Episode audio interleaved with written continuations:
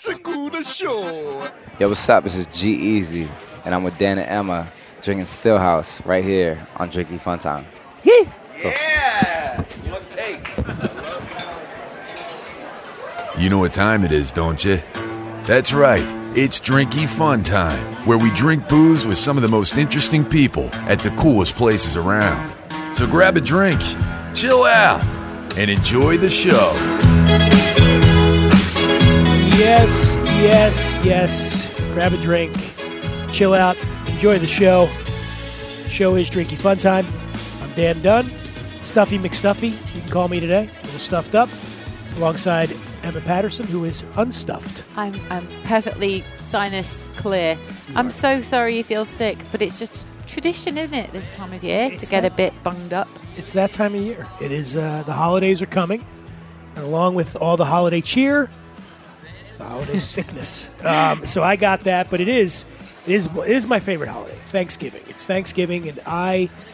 Some people dig Halloween. Some people dig Christmas and uh, Hanukkah, and Easter. What do you like? What's your favorite? Christmas. It is. And it's a good one. Christmas is Well, a- it just simply because in England we don't have as many. You know, you've, you've got more. I feel you've got more here. And Easter Yeah. we, we go big, obviously, but with chocolate eggs, and that really is. we don't have deal. Thanksgiving. There's a there's a truly an American holiday, It really, is. right? It's Thanksgiving, and and it's uh, it's the time of year when we celebrate. Um, well, it depends on which history book you're reading, but uh, Which one do the you The ones I read when I was younger, it was because of our, you know, we we were told that it was about it was commemorating this special occasion when the the, the colonists and the Indians, as they were called then, now they're Native Americans, but back in, when I was in school, they we called them Indians.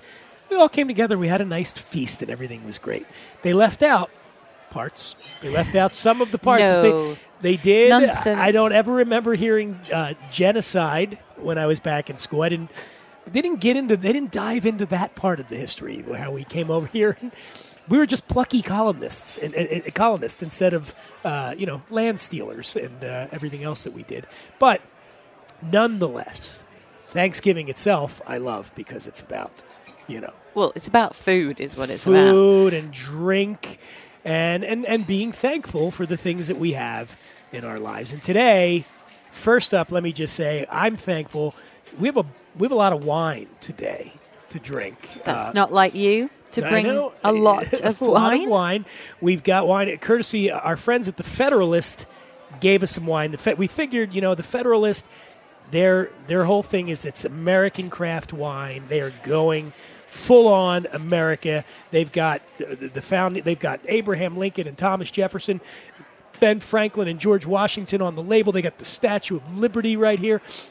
Very patriotic. Very patriotic. You've been showcasing the Federalist a little on social media, which has been really interesting. And recently, you actually uh, you posted a photo of yourself on the front of a Federalist bottle of They did. wine. They How put- did they- that happen? I know some people. They, they put they put me. They sent me a little uh, little gag bottle that has my face on it. And I'm going to say this: I I'm not better looking than Abe Lincoln. If I was so, I was comparing my. I was like looking at my label, and I was like, well, there's Abe Lincoln, Jefferson, good looking guy, but I am better looking than Ben Franklin. I'm just going to say that right now. I got him beat. I agree. So they sent over some wine, and we're going to talk about the wines that we're drinking right now. We we got a little Chardonnay. First, this is uh, Mm. So this is the Federalist Chardonnay. It's 2014, and it's got the Statue of Liberty on the front. and it's delicious. It's from Mendocino. It's creamy. I like it, right? It's creamy. Yeah, it's good. I mean, it's uh, here's the thing about these wines. That's why I like them, and that's why it's a good time to talk about it at, at the holidays because you're going to parties, right? Everybody's going to be going to parties from now through through the new year, right? And you mm. got to go and you got to bring you got to bring stuff when you go to party. Like, so if I, I I- I know you, Emma, have a very busy social calendar. This is the only time I see you. Yeah, this is it. You you're going to be going to parties almost every night from now through New Year's. Sometimes twice a night. And so, you know, you don't want to spend a million dollars. Like, you got to bring a bottle, right? You got to bring a bottle of wine. Like, you go to a party, you got to bring a bottle, maybe even two, right? If I go to Thanksgiving, if you go to Thanksgiving at somebody's house, you, you can't show up with one bottle. They'll be like, hey, who's this asshole? Well, Yeah. also, I have a question. We're, you know, keen drinkers. Do you, Dan, take the equivalent of the amount you intend to drink to the party, but then not drink what you brought, just drink what's there. That's there? a great, that is a great, okay. I'm glad you brought that up because that has always been a peeve of mine. The, you get these jerks that come to the party and they bring they bring like a bottle of cupcake wine, whatever that is, or you know, and they show up and then they immediately go to the table and they're like, "Where's the Mouton Rothschild?" You know, like let me find it. You know, and yeah, no, I think you should you should a bring what you're planning to drink. So if you show up and you and you, you, you got a date or you're, you got a couple and you go, I, I think it's I think it's it's bad poor form to show up with one bottle because if you're going to be at someone's house all night, between the two of you, you're going to drink more than a bottle. Yeah. So essentially, now you're dipping into the other supply. So when I go with my date, I bring like seven bottles because I know You do. He does. going to slam that back. He does. Nobody's going to accuse me of coming in light. You No, know, they might accuse me of of being uh, you know hideously drunk by the end of the night, but you know that's something else. Well, Dan's fantastic at this, as you can imagine. He's made a career out of it, and rightly so. But he will show up with probably an better, a better bottle of wine than you've got in your house. So even if you only brought one, you'd be forgiven because everyone would ha- want to have a have taster. And this Um, is what I like about this. You can bring these, bring them. federal. It is. Yeah, and it's like it's not going to cost you, but you you spend sixty bucks, you can bring you sixty dollars. You're bringing three good bottles of wine, and everybody's happy. So you know, there you go. That's my that's my and and you can go across the spectrum too. You got to bring a white wine. If you're going to Thanksgiving, Yeah. you got to bring a white, right? So you've chosen the Chardonnay the. Chardonnay. I, we And don't I have any turkey. Did comment on the fact that I taste it that it's creamy. Obviously, people Yeah. you realise it's not actually got cream in it. Um, so do you chose that because it will probably go rather well with you know uh, poultry and, and potatoes and. But what about the sweeter dishes that you guys like? And I will say you guys, even though I've now had eight Thanksgivings in your glorious country, Yeah. thank you. But what I do notice is that you do like to have a lot of sweet in the, the dish in the dinner too. So Yeah. you might have a yam dish, sometimes with even marshmallow on it.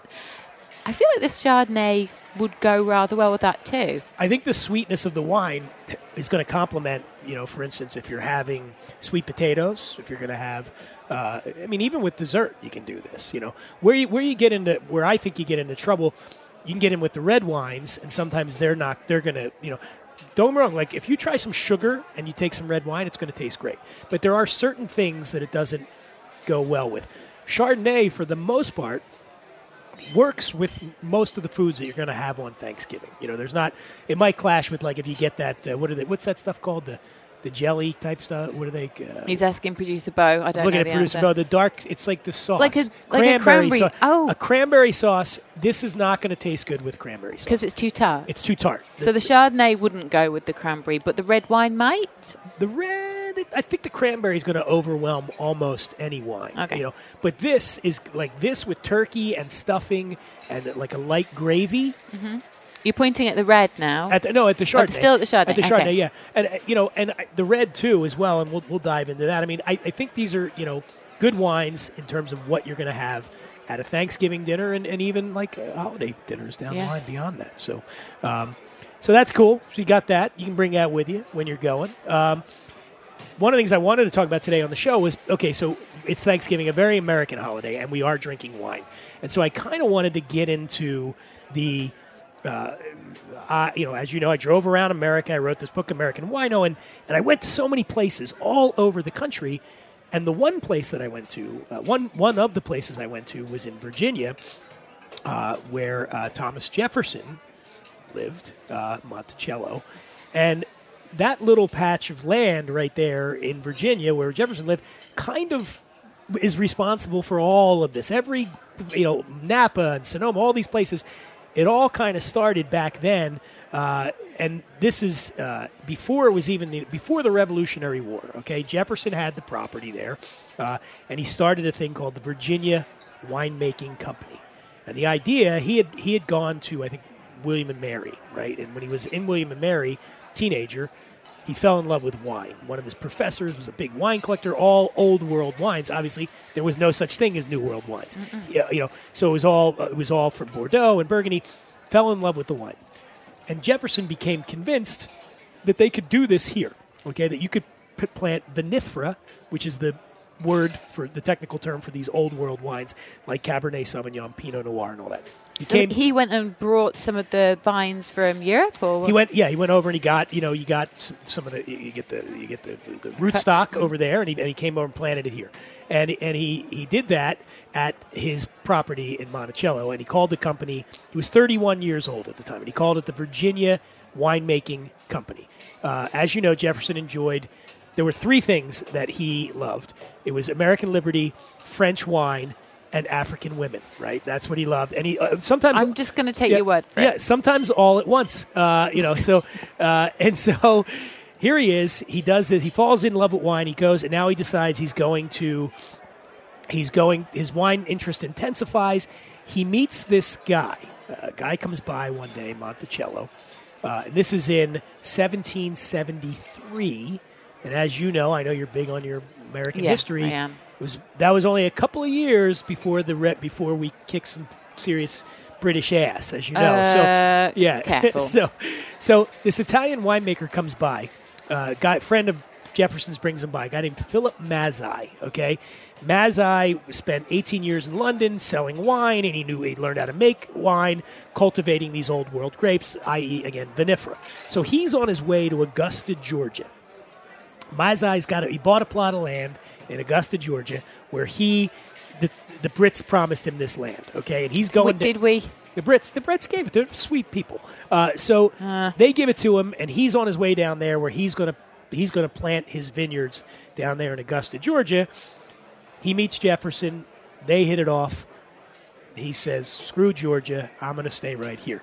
So Mazzei gets some uh, part of their partnership. Jefferson gives them some land, and uh, in exchange for Mazzei planting these vineyards and teaching Jefferson what to do, and then Jefferson also offered his him his uncompensated workforce that we had back then. In Oh, the, yeah. the uncompensated workforce. Is that we what we're had. calling it? Yes, uh, and in exchange for planting and maintaining these vineyards at Monticello. So he also is like this guy. While this is going on, Mazzei gets like really involved in the revolutionary cause. One of the other partners in the Virginia winemaking company is a guy named George Washington. Okay, so you got Jefferson, you got Washington. Um, so th- that's 1774. They actually formed this company, Virginia Wine Company. So the uh, they start. He plants these. He plants these vineyards at Monticello with old. Old old root stock. It's like probably it was probably Cabernet. It was probably Pinot Noir, uh, and he's tending to this. Okay, so now Two years later, Jefferson they start getting a little busy with some other things. Jefferson was doing a little writing at, the time. He knocked out a, a doc. I'm typing here to show. He knocked out a little document known as the Declaration of Independence. Okay, he banged that thing out, uh, and now uh, George Washington also not able to focus a lot of his attention on the Virginia winemaking company because you know they're about to fight a war. So um, by 1778 they're in dire straits, right? They don't have any money. They're going to lose. They're going to lose.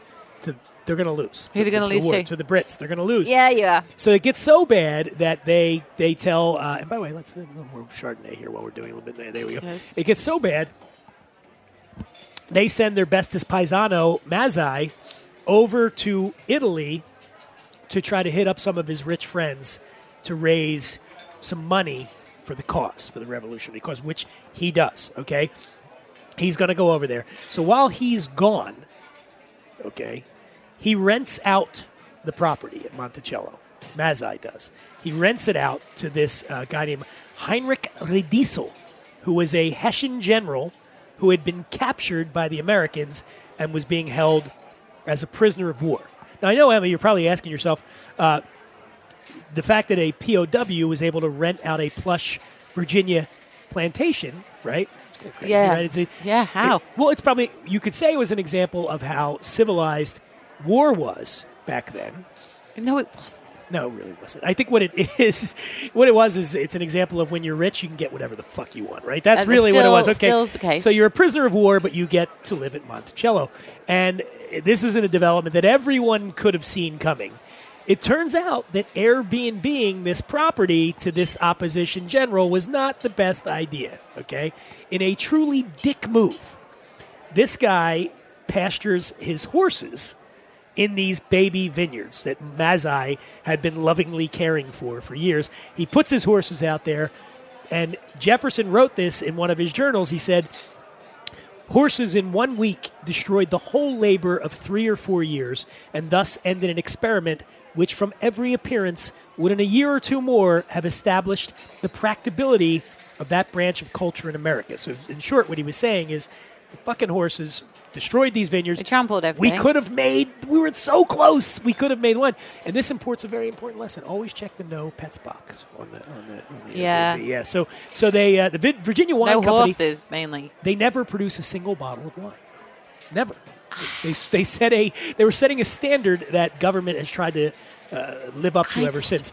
And uh, so I, they I don't feel bad about this, by the way. yeah, they do. So I think um, it's karma. No karma right there. so they do win the war, though. Yes. As I got them some money, they win the war. This paves the way for Jefferson to go over to France, Mm-hmm. where he succeeded Ben Franklin, who's also on the label of the Federalist, as the French minister, where he really gets into wine now over there, Jefferson. And he's he keeping meticulous notes and journals and going, "With- this can happen here. And it never happened for him, but his notes and the research that he did in France laid the groundwork for ultimately a guy in Longworth in Ohio ended up planting vinifera there and it was working. So he laid the groundwork that this could happen in America. America was ripe for planting old world grapes. And, and it took a while. Jefferson was long gone after it happened.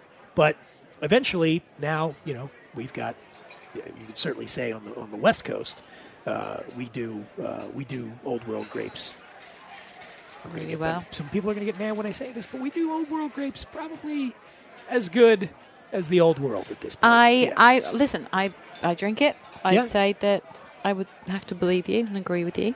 you want to try some wet red wine now? Yeah, let's try the blend. let's So I'm a big fan of blends now, and I feel like for a while there, blends got a bad a bad write up, but I actually love them. The bad mm, rap. Yeah, So what do you, what do you love about blends? I find that they can be fuller, like a, a sometimes a lot fruitier. I won't say jammy because I don't really like that Yeah. expression, but it is used to often describe a, a blend. Well, this one's the red blend, and what's kind of cool about this, and we'll talk about this too, is is something you're seeing so much now in mm. in the wine world, is it's it's aged in bourbon barrels. Well, how's that going to make it taste? So it's gonna you get what we're gonna see. We're gonna get you done with that. You ready yeah, to? is it going to taste like caramelly or? I don't know. I'm, I'm curious to see what your thoughts Woody? are on this. Pour in there for Thank you. you. So this is a the grapes, the varietals Oh, it smells good. are Merlot, Zinfandel, and Cabernet oh, Sauvignon. God, he, oh, you 14 poor thing. You're terribly sick, aren't you? Fourteen point five percent alcohol, which is kind of low for California. It's kind of low for California. Oh, Although, okay, Oh, is it for red? No. well, it- okay. I think a lot of these California wines, especially up. This is also from the North Coast, up Northern California, Mendocino County, up that way. You're gonna get you know, what, these Napa cabs and stuff. They're going. They're like 15, man, 15 percent. You know, 15 and a half. What do you think? I, I'm going to say it. I'm going to say it's it's jammy. I love it. I just hate that word, jammy. No, I, it's a little chewy Is there too. A another? little chewy and jammy. is there a better phrase, an expression? No, I like it. I like that phrase. I really like that, and So- it, I like it. This type of red wine when it, it gets colder outside. It it does, right? Does it this when you drink this, it makes you feel like you it gets you in the holiday spirit, Yeah. right? Like I'm feeling Christmas already. In fact, I'm very excited for Christmas because Emma has hosts a party every year. She has this party, and you make the mold, Mulled Tell us about the mold wine. Oh, Can you okay. give away? You can't give There's away the two- recipe. It's a very look, secret recipe. It's a taste test, you know. Sometimes people prefer it rather sweet. I don't. I actually don't. Uh, but I will just say, if you're going to make mulled wine, you absolutely should try. Just don't boil the wine. So you just want to make sure it's warm. But if you boil it, you will lose that alcohol content. And so what? uh, So start me off here. Like, what kind of wine are you using to make? The wine? um, I tend to just keep it to a, a you know a low low cost supermarket grocery store wine. Uh, Okay. I normally go with whatever is. I'm not going to say cheap, but I just don't want you to waste a very good wine when you're going to add cloves and oranges and You're not honey. doing you're not doing a first growth Bordeaux in this wine, yeah, because you're the things that you're adding to it are going. They sort of obviously you said the cloves.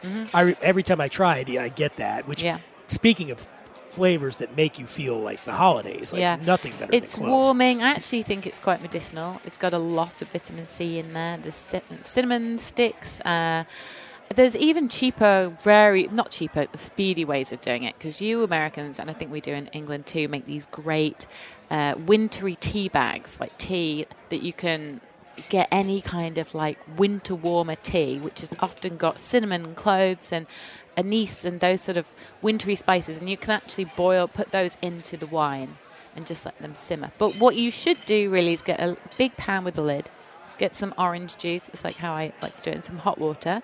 Put that into the pan. Or- orange juice. Orange juice, some orange juice, and then um, if you've got fresh oranges, cut one in half and squeeze it, and then drop the whole thing in. So you've got the zest of the orange in there. Yeah. Then some cloves, not ground. You need whole cloves and whole cinnamon sticks, and then you just boil those. And then when you know that they've kind of like got their flavors in the water and the juice, turn down the heat. Add a full bottle of red wine and then simmer it and add, I'd say, brown sugar, white sugar, or I actually just use honey.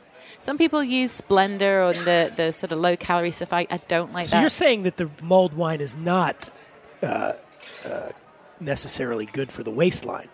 it's going to be higher in calories. it's yes. a little bit of you know, like sugar. But what what kind of Christmassy or Thanksgiving drink would be low calories? I don't know. That's true, There isn't yeah. one. so then you how then you got this in there for how long is it the Yeah, till it warms, just get it up to uh, not boiling, as I say, but you know, steam is coming out. You just don't want to see big bubbles. If big bubbles are happening, that means it's boiling, and that means the alcohol is dying. Oh. And there's nothing wrong with that. It tastes really good. I mean, I've often had a pot, a pot on the on the stove, and I just keep reheating it, but it still tastes like booze to me. But it's just that they do say beware of that. You know, not that I'm suggesting you go and get trashed on some hot wine. And then you really, strain- you're you not going to want that much of you it. strain the mulled wine? You use a ladle like you would with soup. And uh, I mean, tell your guests and be wary of any floating clove. You're going to see it. It's a, Yeah. it won't kill you if you eat it. It's just very pungent. But do you know Um, what varietal you use red wine? Um, I try and go for. I mean, I'm just going to name names now. You know, if you have a Trader Joe's, Two Buck Chuck, Charles Shaw is Oh, you're going down absolutely perfect. I'm thinking we hit up the Federalist and see if they'll send us some wine for the the mulled. Maybe we could do a Christmas show With the mulled with wine. Emma's mulled and wine. maybe- Made- make a Ah. note. Make a note to contact the Federal. See if they'll. Yeah, because producer Bo's made a point. it'll be a little bit. It's it's higher end than, Yeah. than what we're talking about here, but maybe that'll make a di- maybe that will make the difference. Okay, I mean, your mulled wine's great, thank you. but I'm saying maybe we elevate it to sublime. Let's let's yeah, Yeah. lift it up a notch. So okay, Is this So- something you grow? By the way, you grow. So in England, when you're growing up, Mm-hmm. When do you start having mulled wine? It, it, it don't make you Um, wait till you're 21, or No, 18, or whatever. You know, again, it might. You can go to England from probably the middle of November till the end of December and walk into down to a, a market, or we have a lot of parks like in London that have Christmas fairs, and they will serve you a polystyrene cup cup of hot mulled wine and you will walk around with it and i don't think to my knowledge anyone's checking ids this is not a suggestion by the way i'm just saying that Yeah. it's it's it's just that thing that people drink because it's comforting and warming and eventually when it goes cold you don't really want to finish it because it's very sweet Well, how old were you when you first had mulled, I mulled wine? was well. You've got to be. It, it is still wine at the end of the day. So, I didn't really love wine in until I was probably in my twenties. Yeah, and no- so I- nobody does, right? Nobody, nobody.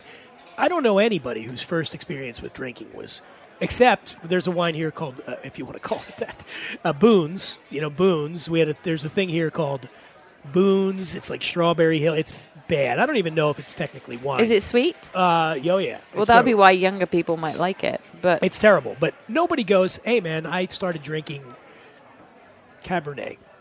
It's you always start with, I think, liquor or beer. yeah, Most people. I think now mulled wine has become more popular. You, that you can ask for it in the pub, and they'll normally have like a cauldron at the back. Yeah. Um, they might have hot cider too, which is obviously in England that's the alcoholic kind, not the apple juice Yeah.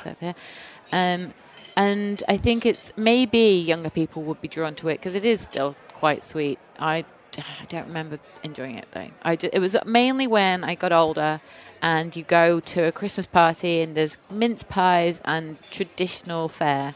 Mince pies, I don't think you guys Mince would really like either. I don't even know what it- Pastry. yeah, I think I've had mince pie. But it's the inside is the the middle of the pie is sweet. It's dried fruit with spices again, some Yeah. spices, cinnamon, nutmeg, uh, cloves, and it's it's not sickly sweet, but it's, it's sweeter. Not always to your uh, Yankee tastes. I No. found. Speaking of, you brought up sweet. Do you?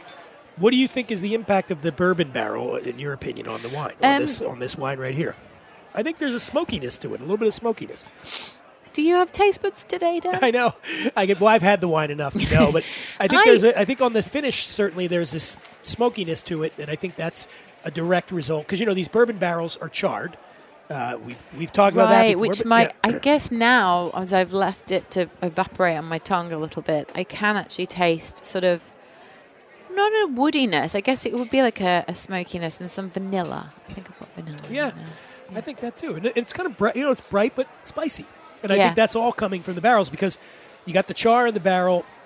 What you know, as we've talked about, I'm sure in the show before, they can only use the bourbon at barrels one time to age bourbon, and then those barrels go, and they usually go to tequila, or they go over, uh, they go over to Scotland. Uh, where, so these barrels get used to age other spirits, but in recent years, brands like the Federalist and a lot of other wines are have been experimenting with finishing wines, and that's been going on for a while. But finishing wines in various types of barrels, like even Chardonnay barrels, even uh, you know, uh, I, I've seen like maple barrels, but the bourbon barrel craze is kind of hot now. Like you're seeing a lot of wines that are that are finishing, and I think it's because those bourbon barrels imbue the wine with this with this smoky, rich, like you said, that, that you know that that little bit of the sweetness that you're getting because all that sugar is coming out of you know you're getting all that sugar that's in those barrels that's coming in and it's and it does and it and I think that combination of, of smoky and sweet really helps the wine. Yeah. Yeah, I'm a big fan of the blend. So this is the Federalist blend, uh, the red blend, and uh, it is aged in bourbon barrels for six months. There is, what is this on the front of this particular bottle? Because it's actually like a wood Yeah, label. It's, it's got a like- wood. That's sort of the you know they go and there's a there's an Can I ask how much this would cost? This is under twenty dollars. Yeah, I think it's yeah, it's it's under twenty bucks. This is a 2016. Like I said, 14.5 percent alcohol, so you're going to get a nice little buzz on this Yeah. thing. Um, and you know, it's easy to bring. Now, I do like the other ones. and I think later on another, we'll do another show. We'll get into this. I like the bottles that do have all the all the old, you know, the, The Jefferson dudes and all on. those guys, and then the Dan Dunn one. I actually really like this bottle though. I think it's it's different because it's got the wood label. Well, how Um, much does that mean to you when you go into a store? You know, I've, I've I've taught myself not to be drawn to the label anymore. I have because you've gotten burned. I've yeah, I've actually taken great delight in going to super grocery stores and just buying bottles based on labels and going, let's try this. And honestly, most of the time they're not great. It's very rare you get a super edgy, cool label and it's brilliant inside. I could name names. I won't, obviously, right now. You should pitch that. That's a good article. Would be you could write an article on the biggest letdowns yeah. from label to taste. Like you go the best looking label with the shittiest wine in it. You know what I mean? yeah. Like because there They'll are love me for that. Well, they, I've, I've had that experience too, where you look and you're, God, man, that's a really cool label, and then you buy it and you're like, God, this wine sucks. Yeah, they're meant to sit on your shelf. They're Yeah. meant to look good. Yeah, They're not they- meant to be drunk. Well, that's and they're doing that because you'll notice, like the really, really good wines, for the most part, they're not whipping out like a gimmick. Like you're not going to see a lot of a lot of uh, wines from from Italy or a lot of wines from France that are doing these gimmicky labels. It's usually just you know the the fancy scripts that look it looks old and dignified. for hundreds of And years. that's what they do. But wait, there are some ones here, like I think that one was the guy, uh, the prisoner guy. That's a Ah. cool looking label yes. and a good wine. So before we uh, let's let's just Dan's got to go to bed basically. So Basically, yeah. let's be grateful for a few things because it is Thanksgiving. Um, Okay. So Uh, I am thankful for you, Emma, and I am thankful for this show. I'm thankful for this wine. I'm thankful for the Federalist sending the wine and these cool glasses. By the way, should also point these out. The thing they do is it's like rocks glasses. they've sent us. So these aren't wine glasses. These are their se. own glasses that a guy named Glass Blower Ben. By the way, that's a dude you want to hang out with. It's like you're out of, you're like, hey, uh, who? This is my buddy Bo, and here's Tom, and Glass Blower Ble- Ben, Glass Blower Ben, blah blah. Glass. I can't say it. Like, glass Blower Ben, Glass Yeah. GBB. So he made these glasses, and that's all. Another thing they do is like you drink the Federalist out of rocks glasses. Yeah, they look Screw like those. they look like Scotch glasses, but underneath they've got um this beautiful etching. Oh, they do. I didn't even notice that until now. Look at that's great. So, uh, and then thank you. And we're gonna I, we're gonna do another show. We are. doing the mulled wine show. We have a We're- festive show coming up in time for Christmas with some gift ideas, cooking ideas. So I am excited for that one. I love the mulled wine. And uh, I guess what else is there to say, Mike Friedman? You know what time it is, don't you? Time to end this fucking show. Well, when Mike says that, you know what comes next. Thank you, everybody. Toodaloo. Happy Thanksgiving.